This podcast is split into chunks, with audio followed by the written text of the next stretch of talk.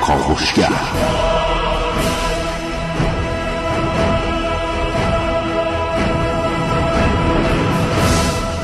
به نام خداوند بخشنده مهربان خانم و آقایان دوستان شنونده سلام و صبحتون بخیر. کاوشگر میشنوید زنده از رادیو جوان. چشماتون رو ببندید و تصور کنید که شما فرزند یک عروسک ساز هستید و عروسک سازی حرفه فامی و خانوادگی شماست. زمانی کسی به شما مراجعه می‌کنه و از شما می‌خواد که عروسک هاتون رو برای صادرات در اختیار او بگذارید. وقتی در مورد قیمت ازش سوال می‌کنید قیمتی تقریبا ده برابر قیمتی که عروسک ها رو در بازار در داخل کشور میفروختید به شما پیشنهاد این برنامه از ما بشنوید در مورد وارد شدنی ها و صادر کردن کشور ما خیلی چیزها رو وارد می‌کنه خیلی چیزها رو صادر می‌کنه خیلی چیزها رو می‌تونه صادر کنه اما صادر نمی‌کنه خیلی چیزها رو می‌تونه وارد نکنه اما همچنان داره وارد می‌کنه. کدام وارد شدنی ها به کشور ما وارد میشن که می‌تونن وارد نشن؟ چه چیزهایی رو در حال حاضر داریم صادر می‌کنیم و چه چیزهایی رو می‌تونیم صادر کنیم ولی هرگز به صادراتشون فکر نکردیم و در این رابطه چه شگفتی ها ای وجود داره که تا کمتر در موردش صحبت شده. اینها و خیلی چیزهای دیگر رو در کاوشگر امروز بشنوید. در این کاوشگر میشنوید. از سنت دیرینه چای نوشیدن در ایران با واردات چای خارجی در کاوشگر امروز با من ونوس میرعلایی. عجیبترین وارداتی های ایران از عجیبترین کشورها در کاوشگر امروز با من محسن رسول. امید به افزایش صادرات مبلمان ایرانی در برنامه که من نازنین علی دادیه طلای کثیف کالایی پرسود برای مبادله در صادرات و واردات. با من حسین رضوی. معرفی پرطرفدارترین جراح خلیج فارس. در کاوشگر امروز با من علی اقدم.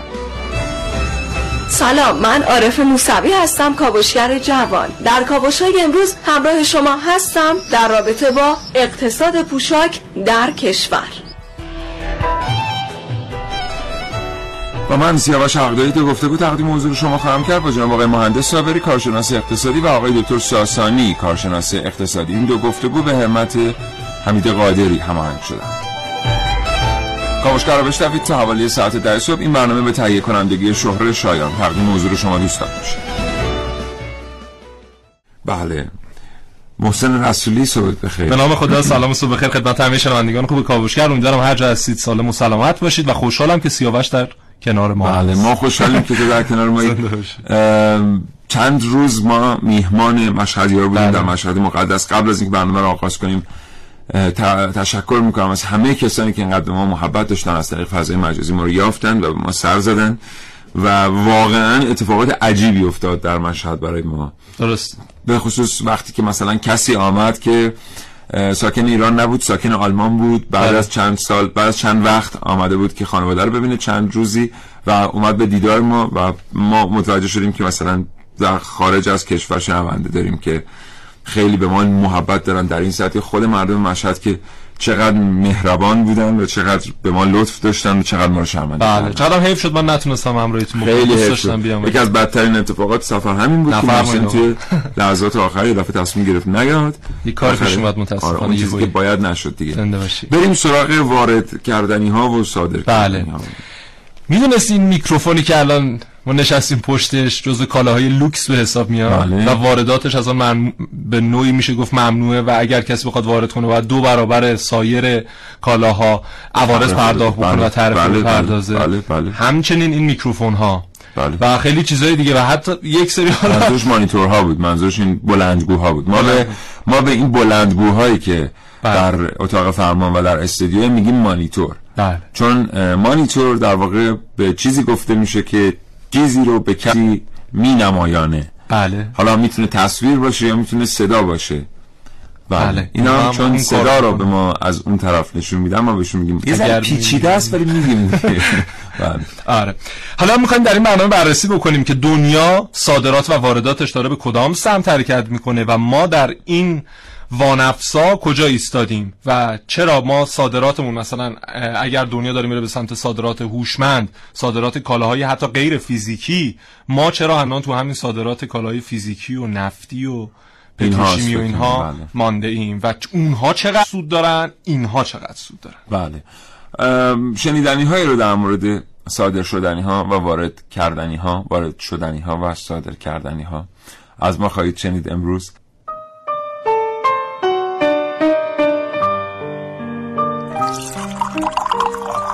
شاید چای قدیمی ترین نوشیدنی ما ایرونیا باشه که از خاله بازی های دوران کودکی تا مهمترین مهمونی هامون حضور پررنگ داشته و جوری با زندگی روزمره مردم ما عجین و آمیخته است که انگار هر بچه ایرانی بعد از به دنیا اومدن مثل زبان مادری عطر و طعم این نوشیدنی سهرنگیز رو می‌شناسه.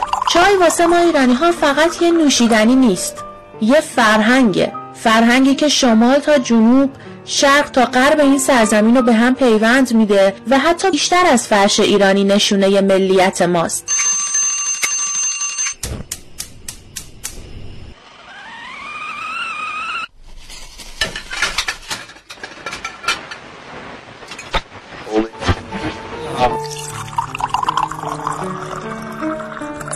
قدیم ترها که انواع نوشیدنی های سرد و میوهی یا دمنوش های گرون قیمت و نوشابه های انرژیزا. پاشون به زندگیمون باز نشده بود. به طور متوسط هر خانواده ایرانی روزی سه وعده از چای استفاده می‌کرد.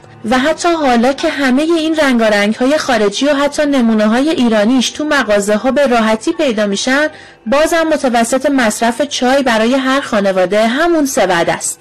تو بیا یه چایی بخور خستگی در خوب کاری کردی اومدی. بشین یه چایی بهت بدم گم شی.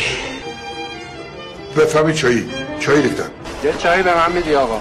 یه شماش به گم من خودم بهش میدم. ما ایرانی ها صبحمون رو با چای تازه دمی که حتما باید تو قوری چینی روی شعله گاز دم کشیده باشه شروع می‌کنیم. سنتی مثل پدر بزرگ مادر بزرگ هامون ولی نه با کیفیت اصیل ایرانی. قدیمی ها چای لاهیجان دم می‌کردن و دقیقا 22 دقیقه صبوری می‌کردن تا چای آلبالویی لبسوز لبدوز بریزن تو استکانهای کمرباریک و با هر لغمه نون و پنیر یه کمی چای شیرین هرت بکشن. اما ما امروزی ها چای مرغوب لاهیجان رو گذاشتیم کنار چای هندی دم می‌کنیم که کمتر صبوری کنیم.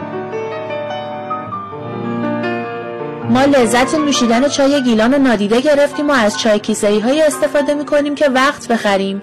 در ازای کوتاه شدن عمرمون. انتخاب ما ایرانی ها جدیدا انقدر سطحی شده که این روزها حتی چای وارداتی ترکیه‌ای به سبد خریدمون اضافه شده. حالا همینطور که ما بین سنت و مدرنیسم معلقیم صادرات چای ایرانی چیزی حدود 20 میلیون دلاره. در حالی که واسه واردات چای خارجی که بهش نیازی هم نداریم 600 میلیون دلار هزینه می‌کنیم. زمین های چایکارامون به انبارهای متروکه تبدیل شده در حالی که هر نفرمون حداقل روزی سه لیوان چای می‌خوریم. اما چای خارجی. از این اتفاق وارد کننده های چای که تعدادشون به انگشتای یه دستم نمی‌رسه اما با خرید منظورشون رو زیاد کردیم سود می‌برن و چایکارامون خونه نشین و بیکار شدن. من فکر می‌کنم که اگر یک توجه ویژه و خاص نشود و این کارهای مقطعی و مسکنی که روزمره انجام میشه و هر از چنگایی یه اتفاق کوچیک میفته و یک مسکنی وارد میشه ما در آینده نه چندان دور چیزی به نام موضوع کشاورزی نخواهیم داشت و چندین میلیون نفر خانوار در حداقل خطه شمال کشور دچار نابودی خواهند به عنوان کشاورز ادعا دارم علیرغم همه زحماتی که کشیده میشه هنوز به نقطه مطلوب نرسیدیم. ما محصول بسیار خوبی داریم. عدم وجود صنایع جانبی برای بسته‌بندی و عرضه این محصول نبود. برندهای مشخص و نام حالا تولیداتمون از 70 هزار تن به 20 هزار تن رسیده و مایی که چهارمین تولید کننده چای تو دنیا بودیم الان هیچ جایگاهی تو صادرات این برگ های سبز نداریم.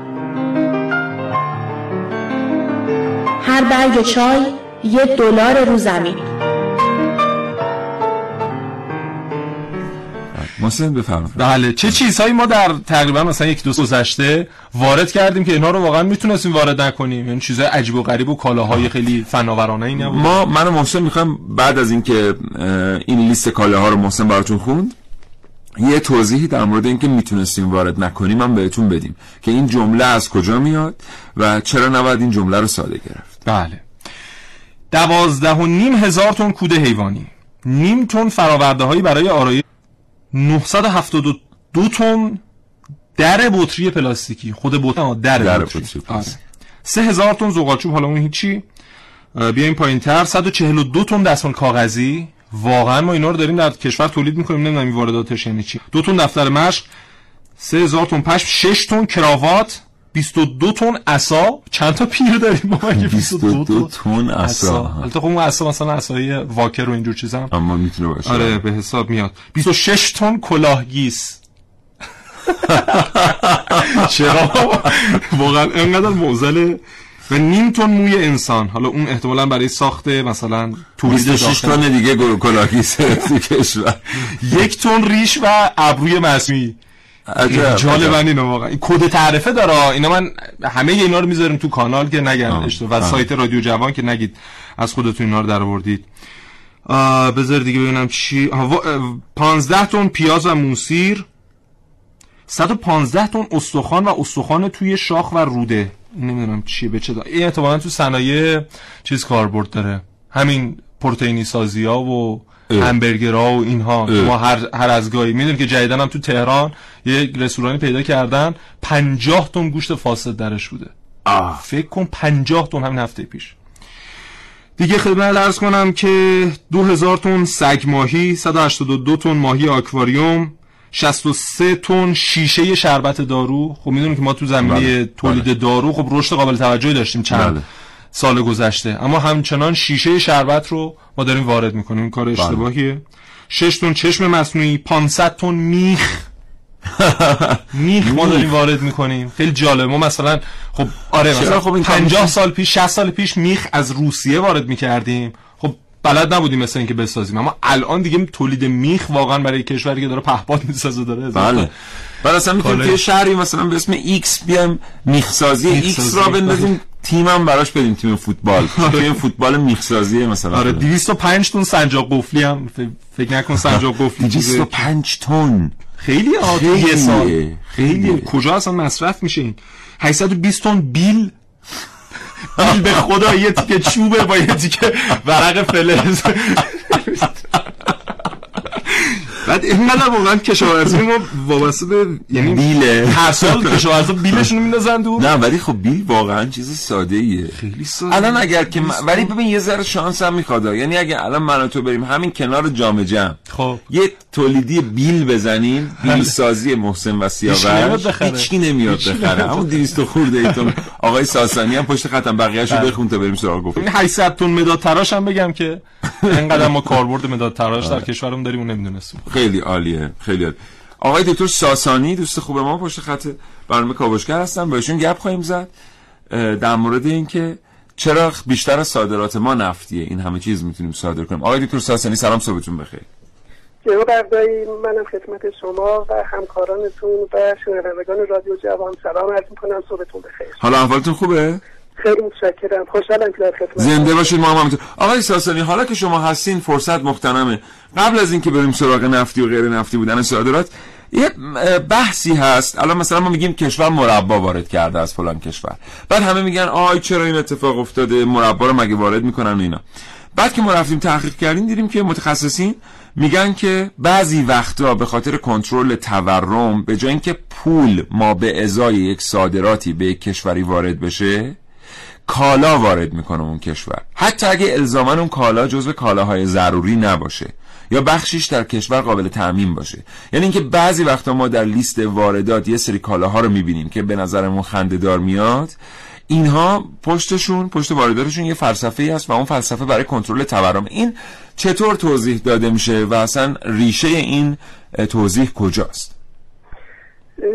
ببینید وقتی که قرار باشه که یک ترازی و یک بلنسی ایجاد بشه بین در واقع واردات و صادرات و از اون برم وقتی که ما صادر می‌کنیم ممکنه که نتونیم به صورت ارز پولش رو وارد کشور بکنیم مجبور میشیم که یک سری کالاهایی رو وارد بکنیم که در ظاهر این کالاها خیلی مورد استفاده در کشور قرار نمی‌گیره یا اینکه خودمون توان ساختش رو در کشور داریم. ولی این کالاها وارد میشه و مورد استفاده قرار می‌گیره و تو همه کشورها هم تقریبا این نوع روش و شیوهی که در اقتصاد به کار گرفته میشه رایج هستش. ولی اون چیزی که جناب اقدای مهمه اینه که ما بایستی که توان صادرات خودمون رو اینقدر باید بالا ببریم که بتونیم صادر بکنیم در عوض هر کسی هم می‌خواد که یک کالای وارداتی بیاره و کالای وارداتی رو در کشور مصرف کنن اونو ما اصلا ایراد ندونیم. مهم اینه که از این ور بتونیم به جای که محدودیت ایجاد کنیم در واردات بدیم توانمندی های خودمون رو در حوزه صادرات بالا ببریم. بعد بازارهای جهانی خواهان کالاها و محصولات ما باشن که متاسفانه این اتفاق نمیفته الان صادرات یکی از حلقه های در واقع آخرین حلقه های زنجیره تولید ارزشه بله. و اگر ما می‌خواهیم که صادرات مؤثری داشته باشیم باید تولید مؤثری داشته باشیم تولید با کیفیت و با قیمت تمام شده پایین بله. اگر می‌خوایم که تولید خوبی داشته باشیم بایستی که تحقیق مراکز تحقیق و توسعه داشته باشیم نظام طراحی توی بنک های اقتصادیمون داشته باشیم و از اون ور هم بازاریابی به چیزه مدرن داشته باشیم برای اینکه بتونیم در بازار جهانی حضور داشته باشیم وقتی که ما بله. نتونیم حضور جدی در بازارهای جهانی داشته باشیم. نیازهای بازار جهانی رو شناسایی بکنیم. ایده ها را خوب طراحی بکنیم. از بزرگ مراکز تحقیق و توسعه نداشته باشیم و طبیعتا ما تولید خوبی نخواهیم داشت و تولید خوب وقتی نباشه معلومه که صادرات هم نخواهد بود و بله. مجبوریم که بدیم سراغ نفت که در واقع یک محصولی است که بدون که خیلی روش کار انجام بشه و ارزش افزوده روش انجام بشه به صورت خام در واقع صادر میشه به کشورهای دیگه. بله. متشکرم. حالا یه مسئله که هست که دوستان در مورد اتحادیه اروپا حتما می‌دونن. این اتحاد از اتحادهای مختلف تشکیل شده. یکی از این اتحادها اتحاد گمرکی است که باعث میشه که شما کالای آلمانی رو به همون قیمتی که در برلین می‌تونید بخرید در پاریس هم بتونید بخرید. اما چه اتفاقی میفته که در فرانسه مردم کالای فرانسوی رو به کار آلمانی ترجیح میدن. بخشش قطعا فرانسوی بودن اون کالاست اما بخش مهمتریش کیفیتی است که کالای فرانسوی داره و قدرت رقابت کالای فرانسوی در پاریس با کالای آلمانی. و هیچ وقت هم می‌بینیم که واردات محدود نمیشه. همونطور که آقای ساسانی دارن میگن واردات محدود نمیشه بلکه اصلا گمرکی وجود نداره. یعنی تعرفه گمرکی وجود نداره. در این رابطه های دکتر ساسانی از شما میشنویم. تجربه جمع برای رقابت کردن با کالاهای خارجی چیست؟ بسیار نکته مهمی رو تر کردیم ما بایستی ببینیم که بنگاه هایی که توی کشورهای پیشرفته دارن الان کار می‌کنن چگونه اینا مدیریت میشن؟ و تجربه جهانی به ما میگه که ما چگونه باید بنگاه هامون آماده بکنیم و فضای در واقع بیرونی این بنگاه ها رو آماده بکنیم برای اینکه این بنگاه ها بتونن کالاهای رقابتی تولید بکنن و در بازارهای جهانی حضور داشته باشن. جناب آقای من معمولا تشبیه می‌کنم توانمندی ها و ویژگی های بنگاه ها را به یک پرنده که به دو بال نیاز داره برای اینکه بتونه پرواز بکنه. بنگاه های اقتصادی و شرکت های تولیدی ما هم نیاز دارن به دو تا ویژگی مهم. یکی از این ویژگی ها درونی است که شامل قابلیت ها و توانمندی های درونی است که از کردم باید توی این بخش مراکز تحقیق توسعه توی بنگاه ایجاد بشه. ظرفیت نوآوری بالا بره استعدادهای نیروی انسانی اونجا به کار گرفته بشه. بازاریابی و شناسایی نیاز مشتریان خارجی انجام بگیره. تکنولوژی ها و ماشینالات در واقع بروز بشه. فرایندهای تولید بروز بشه. تأمین مواد اولیه مناسبی انجام بگیره. مدیران و اعضای هیئت مدیره توانمندی تو این بنگاه ها رو داشته باشن بله. بهرهوری باید بالا بره الان گزارشی که مجلس دو روز پیش داده مرکز پژوهش های مجلس گفته که بهرهوری نیروی انسانی در بنگاه های دولتی 22 دقیقه است یعنی در مقایسه با کشورهای دیگه واقعا بله. اصلا قابل مقایسه نیست 22 دقیقه در مقابل مثلا 6 ساعت 7 ساعتی که توی کشورهای دیگه بله. اینها بخشی است که توی درون بنگاه ها باید بهش توجه بشه که متاسفانه کمتر توجه میشه به دلیل مدیریت های ضعیفی که ما داریم. یه بخشی هم در واقع بخش محیطی و بیرونی بنگاه های ماست که اونها در کنترل اقتصاد کلانه در اختیار دولت و کمتر در اختیار خود بنگاه هاست مثلا حمایت از حقوق معنوی کالا یا یه برندی که ایجاد میشه. بله. یا مثلا مقررات دولتی که در کشور ما الان پیچیدگی خودشو داره یا فساد و بروکراسی که وجود داره بزرگ بودن خود دولت یا شفاف نبودن سیاست دولتی یا بله. اینکه حتی فضای سرمایه گذاری توی کشور ما یک فضای مناسبی نیست بله. تورم و رکود در کنارش است کیفیت. نظام آموزشی بسیار پایینه جناب اقدایی بله. اینها باعث میشه که ما نتونیم مدیران توانمند و کارکنان بالا داشته باشیم. اینا اگر بهش توجه بشه معنیش اینه که ما می‌تونیم تولید خوب داشته باشیم و به دنبال اون صادرات خوب. بسیار سپاسگزارم جناب آقای دکتر ساسانی کارشناس مسائل اقتصادی. آرزوی سلامتی می‌کنیم. روزتون بخیر. خدا نگهدار. ممنونم. خدا نگهدارتون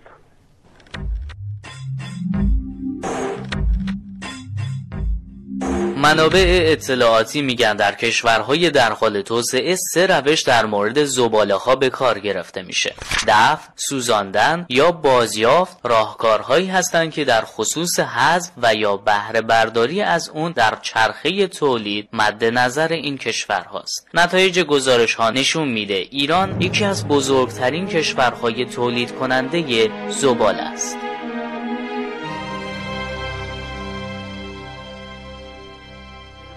خرید و فروش زباله در کشورهای مختلف جهان تبدیل به صنعتی فراگیر شده و روز به روز بر تعداد کشورهایی که وارد کننده زباله هستند اضافه میشه. اما شنیده شده بازرگانان طلای کثیف در کشورهای چین و هند به تازگی به ایران سفر کردند تا بستر واردات زباله از ایران رو فراهم کنند.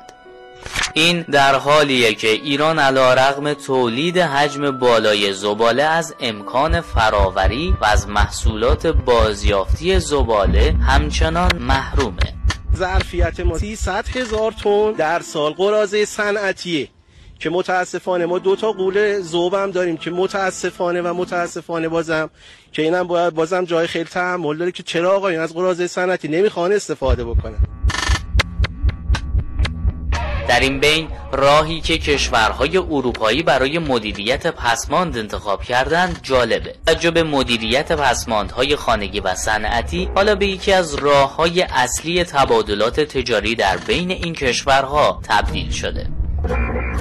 برخی گزارش ها نشون میده سوئد به عنوان یکی از بزرگترین وارد کنندگان زباله در اروپا در حال حاضر بخش عمده ای از خوراک نیروگاه های برقی خود رو از طریق پسماند زباله های وارداتی تأمین و در ازای واردات زباله به کشورهایی که از اونها زباله می‌گیره برق صادر می‌کنه. هرچند خبر صادرات زباله به هند و چین رد شد اما تب استفاده از زباله های شهری صنعتی و حتی الکترونیکی در صنایع به کشورهای پرجمعیت آسیایی هم کشیده شده. چند سالیه که چین به بزرگترین وارد کننده زباله در بین کشورهای در حال توسعه تبدیل شده و در زمینه واردات پلاستیک زباله کاغذی و ضایعات آهن و فولاد به نوعی رکورد داره استفاده از منابع تجدید پذیر در صادرات و واردات می‌تونه بازارهای داخلی کشورها رو از ترس قرار گرفتن در رکود طولانی مدت نجات بده. چند تا دیگه از این وارداتی های جالبمون رو بگم و بعد بریم سراغ صادراتی هامون ما مارمولک هم وارد می‌کنیم. نیم تن وا... مارمولک ما وارد کردیم. کجا کاربرد داشته همچنان نمی‌دونم.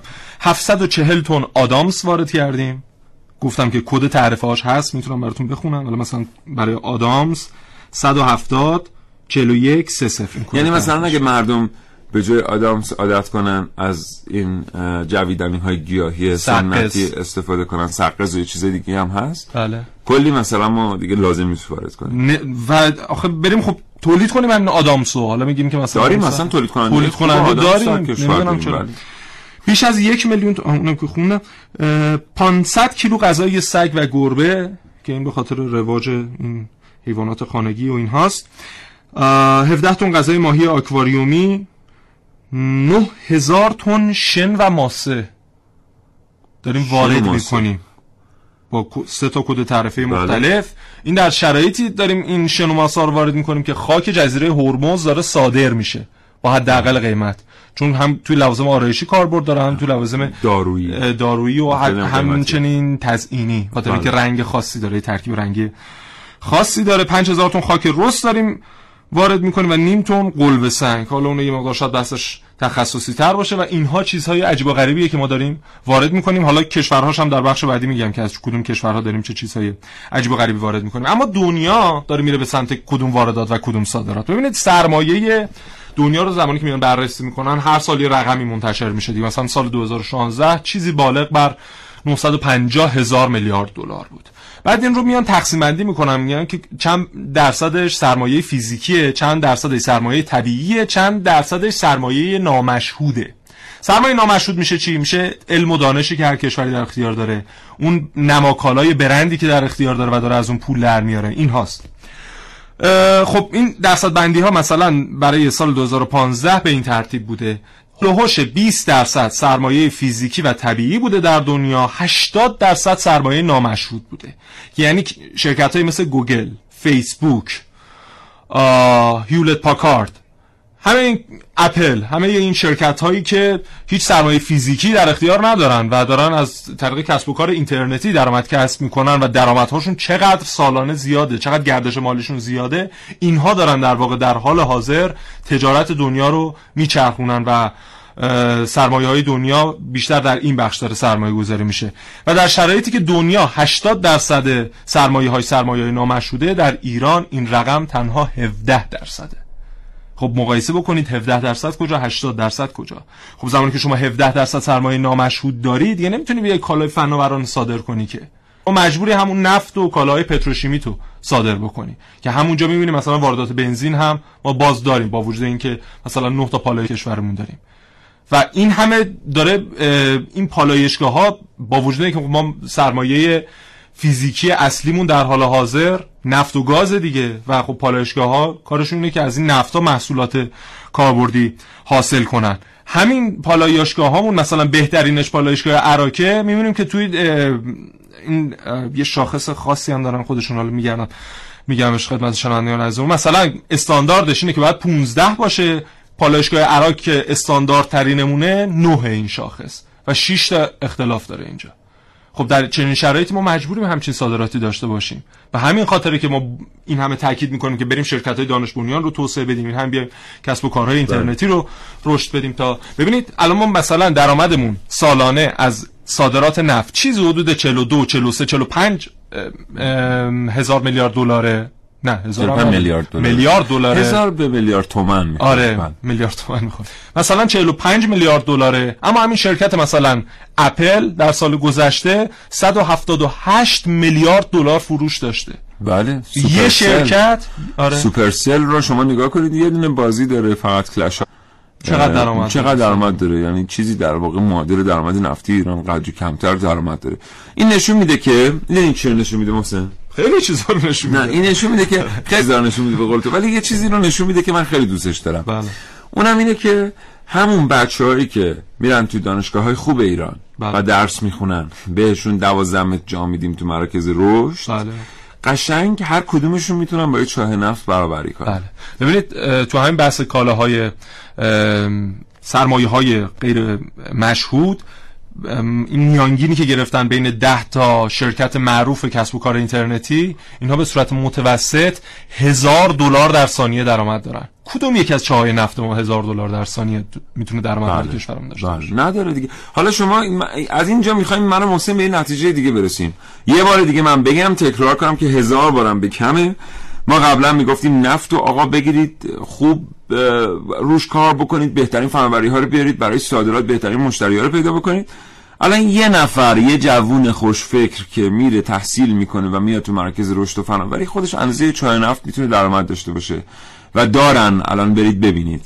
حالا بله. نتیجه نتیجه. آقا هر چی رو صادر می‌کنیم اون چاه نفت رو صادر نکن نکنید دوست عزیز چاه نفت رو صادر نکنید. اون آدمی که نشسته در یک شرکت دانش بنیان تو پارک علم و فناوری تو 12 متر جا با یه دونه لپتاپ یا اپلیکیشن می‌نویسه اندازه یه چاه نفت درآمد برا کشور میاره. اونو صادر نکنیم. اون طبیعیه که بعد سه هفته یعنی سه هفته که از موفقیتش در بازارهای جهانی گذشت دانشگاه UCLA کالیفرنیا بیرمنگام انگلیس دانشگاه پاریس دانشگاه ایکس دانشگاه وای اش پذیرش میدن که بیاد. به خاطر اینکه خب چاه نفته دیگه یه بلیت می‌خره سوار هواپیما میشه میره. ولی نذاریم این بره. این اقتصاد کشور رو قراره در آینده همین چاهای نفتی که دوتا پا دارن و دوتا دست و دوتا چشم و یه بینی درست کنن. هر چی صادر می‌کنیم آدمای خوبمون رو صادر نکنیم. یک جراح خاص با روپوش توسی و سرمه‌ای و با یک تیغ بسیار برنده که طرفدارای زیادی در سرتاسر سر جهان داره. جراحی که در تمام دنیا اون رو با نام جراح خلیج فارس می‌شناسن و برای داشتنش حاضرن پول خیلی زیادی رو بپردازن. از همه جای دنیا اینو می‌خوان. می‌دونی؟ یه چیزیه که فقط تو خلیج فارسه. فقط تو کشور ما و همه واسهش سر به دست میشونن همه کلکسیون داره دنبال اینن می‌خوان اینو داشته باشن. و شاید خودش به تنهایی می‌تونه تکمیل کننده یه مجموعه باشه. جراحی که مختص خلیج فارس هست و تمام دارندگانش این موضوع رو به دقت می‌دونن. اون فقط با آب و هوای جنوب ایران سازگاره الان ولی یه مدتی بود که به صورت قاچاق از کشور از خلیج فارس به کشورهای دیگه میرفتش ولی خوشبختانه الان دیگه کشور خودش داره تکثیرش می‌کنه و اون ارزی که به صورت قاچاق از کشور خارج می‌شد حالا ارزا داره برمیگرده تو کشور. ساخت و نگهداری آکواریوم از تفریحات بسیار پرطرفدار در تمام دنیا محسوب میشه و خلیج فارس تعداد زیادی از گونه های ماهیان زینتی رو در خودش جای داده. ماهیان زینتی که بسیاری از اونها گونه های خاص خلیج فارس هستند و با تکثیر و نگهداری اونها در داخل کشور میشه درآمد فوق العاده رو در سطح جهانی کسب کرد. یه نیمه بالغش رو کشور ما می‌تونی با 350 تا 400 بخری. ولی وقتی که اونور میره خیلی ارزشش بیشتر از اینا هم میشه.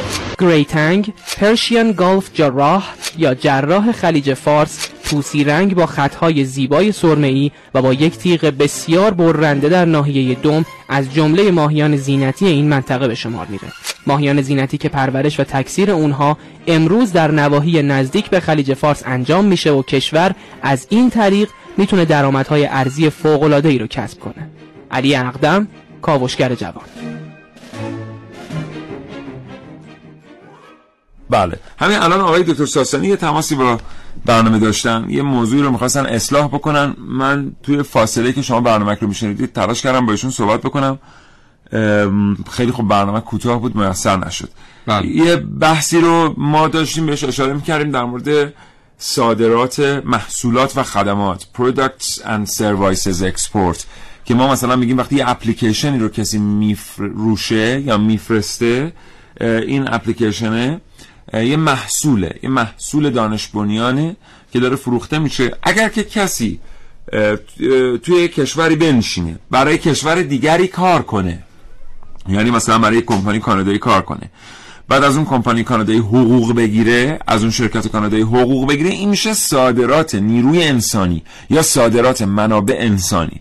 ولی اون مورد قبلی که داریم بهش اشاره می‌کنیم همچنان صادرات محصولاته. حالا آقای دکتر ساسانی که حتما دارن صدای ما رو میشنون اگر بازم ما داریم اشتباه می‌کنیم و لازم اصلاح بشه به ما محبت می‌کنن و خبر میدن بهمون تا اصلاح کنیم. بله. اما حالا اون کالاهای عجب که گفتیم از کجاها داره وارد میشه؟ ببینید ما مثلا داریم روغن جگر ماهی رو از لوکزامبورگ وارد می‌کنیم. بله طبیعیه. آره. لوکزامبورگ روغن جگر ماهی داره بله. یا مثلا روغن پالمو می‌دونی از کجا وارد می‌کنیم نه. مالزی بزرگترین تولید کننده روغن پالم در دنیاست و تنباره داره سعی می‌کنه چون ایران یکی از بزرگترین خریداراشه بیاد مذاکره بکنه با مثلا گمرک ایران که اون تعرفه وارداتی رو کاهش بده که بتونه بیشتر روغن پالم وارد ای بکنه و خب دنیا به این نتیجه رسیده که واقعا روغن پالم رو نباید حداقل در مثلا صنایع غذاییش انقدر غذایی خیلی خیلی پر مصرف مثل لبنیات و اینها بله. مصرف بکنه. اما خب ما مثل اینکه متاسفانه همچنان داریم وارد می‌کنیم برای اینکه اینها خوب دارن به ما صادر می‌کنن. یا مثلا دریچه قلب یا به عنوان مثال این وسایلی که باش آنژیوگرافی می‌کنن. فکر کنی از کجا ما داریم اینا رو وارد می‌کنیم؟ اصلا ولی. که تو میگی من ذهنم یه سمت مثلا آج. نه لیختنشتاین. با لیختنشتاین کم کشوری نیست فناوریه دیگه خب داره اسمشون چیزه آره ما ازش داریم وارد می‌کنیم. اون جزء کشورهایی که ما داریم ازشون محصولات رو وارد می‌کنیم و خب این هم واقعا چیزهایی که می‌تونیم ما در کشورمون بله. تولید بکنیم مثلا شرکت های دانش بنیانمون در زمینه همین فناوری های مربوط به بیماری های قلبی یا حتی داروسازیامون داروهایی که خیلی کار. مهمی در زمینه کیت های تشخیصی خیلی کار مهمی انجام دادن توی این مدت آره. اگه شما این نگاهی بکنید به اخبار شرکت دانش بنیان می‌بینید که به محصولات خیلی خوبی دست پیدا کردن به تولیدات خوب فقط یه مسئله که الان وجود داره در جامعه دانش بنیان کشور اینه که بیشتر این شرکت ها در مرحله آزمایشگاهی باقی ماندن پاسخ گرفتن و باقی ماندن یعنی اون محصول در سطح آزمایشگاهی تولید شده است و آزمایش شده است و قابل استفاده است. اما بستر برای تولید انبوه محصولات در بخش دانش بنیان متاسفانه اونگونه که باید فراهم نیست هنوز. بله و نکته بدترش اینه که ببینید ما خب الان بعدترش یا بدترش؟ هم بعدترش هم بدترش. جفتش در اینجا میگنجه.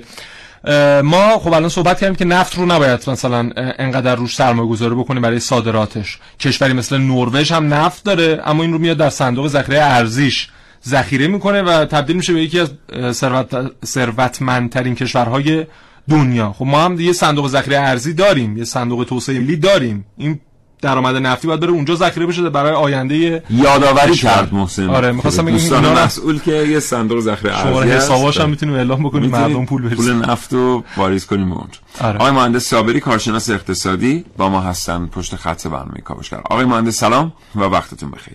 سلام روز شما بخیر. حالا احوالتون خوبه؟ متشکرم خیلی ممنون. زنده باشین. آقای مهندس صابری ما در مورد تراز تجاری از شما میشنویم. چگونه؟ صادر کنندگان و وارد کنندگان می‌تونن مدیریت بشن برای اینکه کشور به یک تراز قابل قبول دست پیدا کنه. تراز تجاری در واقع تفاضل صادرات و وارداته اگر این تفاضل نتیجهش مثبت باشه بهش میگن تراز مثبت اگر منفی باشه یعنی واردات بیش از صادرات باشه. میگن تراز منفی. بنابراین در هر کشوری وقتی رقم پولی صادرات را با واردات مقایسه می‌کنن اون موقع یک عددی در میاد که به اون عدده میگن تراز. حالا می‌تونه مثبت باشه می‌تونه منفی باشه. این یک ب- بعد ترازه. یک بودم کیفیت این تشکیل دو تا در واقع قلمی است که از هم کم میشه و تراز رو تشکیل میده چون ما الان خودمون کشور ما بیش از پنجاه ساله که تراز تجاریش مثبته. ولی به این دلیل مثبته که صادرات نفتی وجود نفت داره. بله. و سوال اینه که حالا بس مثبت بودن اگرچه شرط لازمه ولی شرط کافی نیست. کفایت زمانی حاصل میشه که ما صادراتمون یک ویژگی هایی داشته باشه واردات هم یه ویژگی دیگه داشته باشه.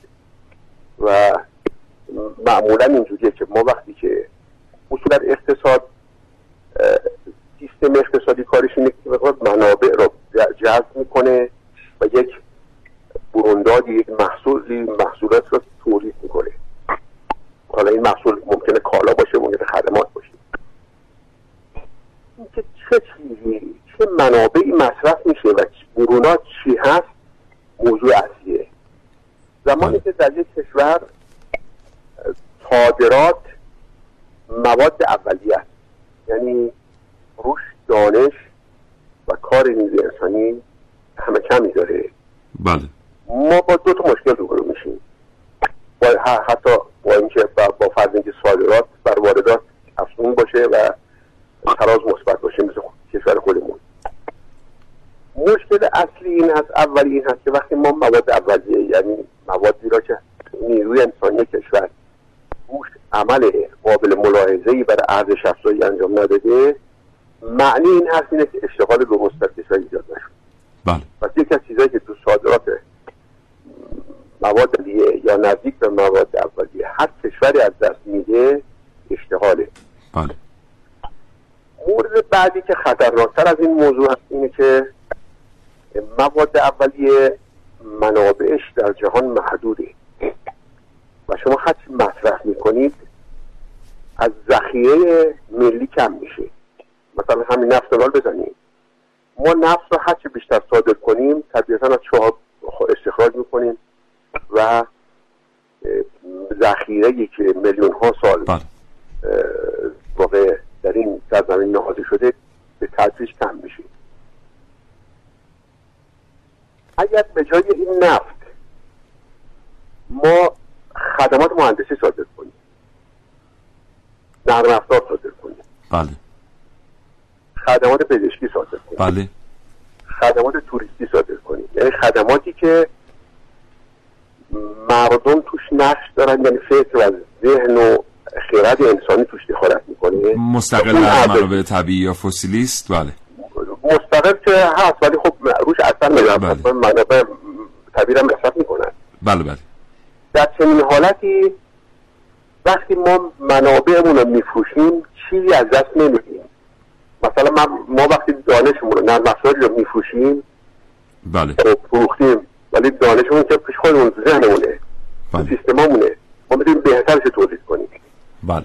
نه تنها از فروشش چیزی از ذخایر ما کم نمیشه بلکه از فروشش چیزی به ذخایر ما افزوده میشه. ضریب نفوذ تجاریمون هم افزایش پیدا می‌کنه. نه مثلا اون نیست. ما اون تو نفت اون تو مقابلی بیشتر افزایش پیدا می‌کنه. ما بحث ما ارزشه. خلق ارزشه. منابع طبیعی خدا به ما داده. ما توش کاری نکردیم. بله ولی خدمات رو ما تولید می‌کنیم. نیروی انسانی ما تولید می‌کنه و وقتی هم واگذار می‌کنه چون خودش هست هنوز زنده است و هست سازمانشون هست باز هم هر چقدر بخوایم ده بار صد بار هر چقدر بخوایم واگذار می‌تونیم واگذار کنیم. هیچ چقدر دست نمیدیم. نه تنها از دست نمیدیم من هم تو گفت کردم چیز هم به دست میاریم ما در هر فروش خدمات مهندسی دانشون افزون تفریم بسیار بیشتر میشه. بسیار سپاس که تفاوت بین صادرات و واردات که اسمش ترازه اگر مثبت باشه چیز خوبی است ولی کافی نیست باید ماهیتش صادرات دانش پایه و دانش بنیان باشه یعنی صادراتی فکر خلاقیت نیروی انسانی توش سهم بزرگی داشته باشه از این طرف واردات ما باید به مواد اولیه و چیز نزدیک بشه که مواد اولیه بیاریم که اشتغال در داخل کشور درست بسیار سپاسگزارم. متشکرم آقای مهندس صابری. کارشناس اقتصادی. از شما تشکر می‌کنم. آرزو سلامتی دارم براتون. خدا نگهدارتون. تشکر می‌کنم. خدا خدا نگهدارتون. کاوشگر جواب ابوالقاسم شازی رئیس اتحادیه سنف تولید کنندگان و فروشندگان پوشاک و لباس تهران برای بررسی علل عدم تمایل مصرف کنندگان به پوشاک تولید داخل این چنین گفته. ببینید موانع یک سری در واقع برای تهیه خود باز مواد اولیه است به انضمام ماشینالات چون اکثر ماشینالات خب در واقع فرسوده شده اینا باید نوسازی بشه. خب این هزینه سنگینی داره. باید تحصیلاتی برای ورود ماشینالات برای تولیدی ها هم صنعتی هم سنفی در نظر گرفته بشه. می‌دانیم که بخش اعظم تولیدات پوشاک ایران را تولیدهایی تشکیل می‌دهد که بر اساس تجربه و به قول خودشان خاک خورده شدن به مرحله تولید رسیدن صد البته که تلاش این افراد قابل تحسین است و حضورشان لازمه بقای صنعت پوشاک کشور. اما اینکه چرا بعد از گذشت این همه سال هنوز هم بر روش های سنتی و قدیمی تاکید داریم قابل پذیرش نیست. برندسازی در تمام دنیا به عنوان مقوله‌ای پذیرفته شده برای تعیین میزان کیفیت و فناوری به شمار می رود تا جایی که بسیاری از فعالان عرصه پوشاک برندسازی را با تبلیغات مداوم اشتباه می گیرند. کشور ما با داشتن پتانسیل قوی در عرصه طراحی و تولید هنوز نتوانسته نیاز رسمی بازار را تامین کند اما کارشناسان پیش بینی کردند که با تلاش در عرصه تولید می توان به راحتی سلیقه مشتری را تغییر داد. اما چگونه و از کجا باید شروع کرد؟ عارف موسوی کاوشگر جوان.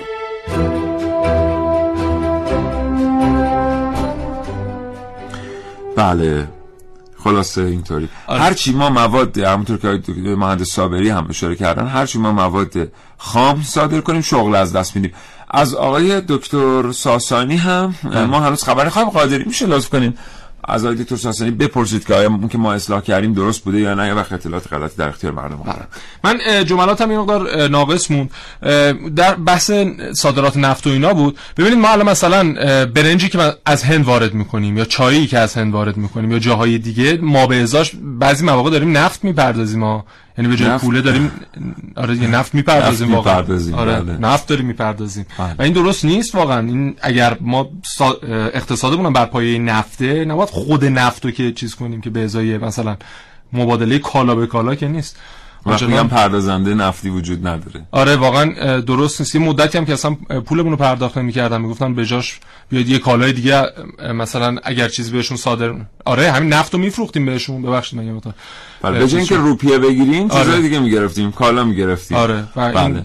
و جزو این می‌دونید که. خیلی بده. این این میمونه که شما مثلا یک کاسبی در محل سکونتتون وجود داره. مثلا یک سوپر سوپرمارکتی. از شما خواهش می‌کنه که 10 میلیون تومان به او پول قرض بدید. بله. شما 10 میلیون بهش پول قرض می‌دید و ما به ازای اون 10 میلیون هر بار که ازش خرید می‌کنید اون حساب شما رو کم می‌کنه از پولتون. یعنی ازتون پول نمی‌گیره. شما اینجا دو سر باخت دادید. آره. یکی اینکه اون پول رو تحویل دادید به اون شخص. دومی که اون کالایی که دارید ازش می‌خرید پولی است که او پرداخت کرده به اضافه یه سودی. یعنی اون یک سودی رو داره از شما می‌گیره و از پول خود شما کم می‌کنه. بله. و این بلاییه که داره سر اقتصاد خیلی از کشورها به همین ترتیب میاد بنابراین این پول باید در ازای کالا گرفته بشه و در ازای پول که قطعا پول بله. خانم قادری ارتباط خواهیم داشت نه خواهیم داشت بله خب برنامه یه برنامه بشنویم برگردیم چیزی بگم. ساعتها در خیابونهای مختلف شهر با عجله قدم می‌زنیم و از فروشنده ها سراغ مبلمان ترک رو می‌گیریم. وقتی که فروشنده از تولیدات داخلی حرف می‌زنه سریع و بدون معطلی تشکر می‌کنیم و از مغازه خارج میشیم. قافل از اینکه صنعت مبلمان ایرانی به خاطر همین عدم حمایت های من و شما به جایی که باید نمی‌رسه. پارچه بافی ایرانی، منبتکاری ایرانی، طراحی ایرانی تنها چند شاخه از این صنعت هستند که ما با افزایش واردات مبلمان اونها رو از دور رقابت خارج می‌کنیم. البته قطعا مشکلات جدی تری هم در صنعت مبلمان وجود داره. گروهی می‌گویند وقتی مبلمان خارجی وارد کشور شد همچون کاتالیزور عمل کرد و باعث شد نگاه ایرانی ها به این صنعت تغییر کند خوب یادمان هست که مبلسازان ترک در نمایشگاه نساجان حضوری قوی داشتند و با اجاره حدود 50 درصد از فضای هر نمایشگاه ذوق و فرهنگ ایرانی ها را به خوبی ارزیابی کردند تا بازار را به دست گیرند گفته شده که مسئولین در حال ارتقاء میزان صادرات مبلمان به کشورهای دیگر هستند. آی دنیا بدانید قوی هستیم در حوزه مبلمان. در حوزه هایی که ضعف داریم می‌خوایم بیایید با ما سرمایه گذاری مشترک داشته باشید. با تولید کننده داخلی به تولید کننده داخلی یاد بدید. دنبال نیستیم که بریم از شما تقلید کنیم کپی کنیم ارزمون رو بدیم وارد کنیم. به غیر از بحث تولید کنندگان مبلمان ایرانی واقعا قشنگتر نیست که هر ایرانی فرهنگ و هنر کشور خودش رو در منزلش به نمایش بذاره.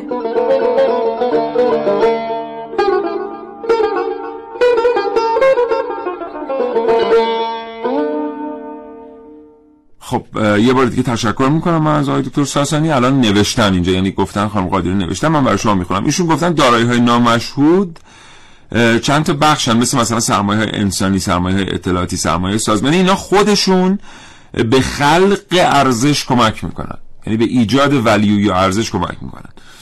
ولی خودشون به صورت مستقیم ارزش نیستن. و نمیشه اونها رو به فروش رساند خودشون مثلا منابع انسانی سرمایه انسانی کمک می‌کنه که شما ارزش خلق بکنید. ولی خود منابع انسانی قابل صادرات و فروش نیست. این اصلاحیه آقای دکتر ساسانی بود ازتون ممنونم. خیلی از کارشناسان همچنان دودلند که آیا جنگ سوم جهانی که میگن جنگ بر سر آب شروع شده یا شروع خواهد شد؟ من الان می‌تونم قطعی بگم شروع شده. برای اینکه آب معدنی فرانسوی با قیمت 20 هزار تومان وارد کشورمون شده در صورتی که ما آب معدنی همون آب معدنی رو داریم با آب قیمت معدنی. هزار در تومان واقع می‌تونیم بگیم آب معدنی هم وارد دنیای مد شده. البته جنگ سوم جهانی بر سر آب نخواهد بود. اگر که عمری باقی باشه و فرصت اجازه بده ما یه برنامه ای خواهیم داشت. اینجا در کاوشگر به شما خواهیم گفت که بر اساس پیش بینی ها جنگ سوم جهانی بر سر چه خواهد بود و میان چه کسانی و کی تقریبا اتفاق خواهد افتاد. ما یه همچین کسانی هستیم آره. یه دقیقه فرصت داریم محسن. باشه.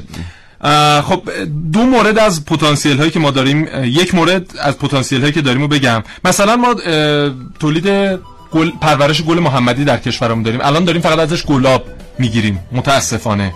اسانسش رو اگر بگیریم می‌تونیم هر لیترش رو 45 میلیون تومن به همین فرانسه که داره آب به ما میفروشه بفروشیم. بلغارستان اومد یه مدت این گلها رو از ما خرید اسانس تولید کرد. بعد یه مدت خودش هم همین گلها رو کاشت. یعنی پیازش رو از ما گرفت کاشت. الان خودش داره این اسانس ها رو تولید می‌کنه. یه چیزی هم بگم. مثلا ما در کرمان داریم پسته تولید می‌کنیم. این یه بار دیگه تو برنامه گفتم. چیزی حدود 50 هزار دلار. برای ما سوداوری داره. ما داریم 80 هزار دلار فقط اه، 50 میلیون 50 هزار دلار که خیلی کم 50 میلیون دلار. احتمالا 50 میلیون دلار آره. ببخشید 50 میلیون و هزار اینا رو قاطی می‌کنم. مقایسش ولی جالبه. 50 میلیون دلار سود اقتصادی داره 80 میلیون دلار ما فقط داریم پول آبی که صرف این میشه می‌پردازیم. یعنی 30 میلیون دلار اینجا ضرر داریم می‌کنیم. این سرمایه گذاری هم آنچنان مطلوب نیست برای کشوری که خیلی متشکرم. محسن هستی دوستان شما ممنونم با شما خداحافظی می‌کنم. خدا نگهدار.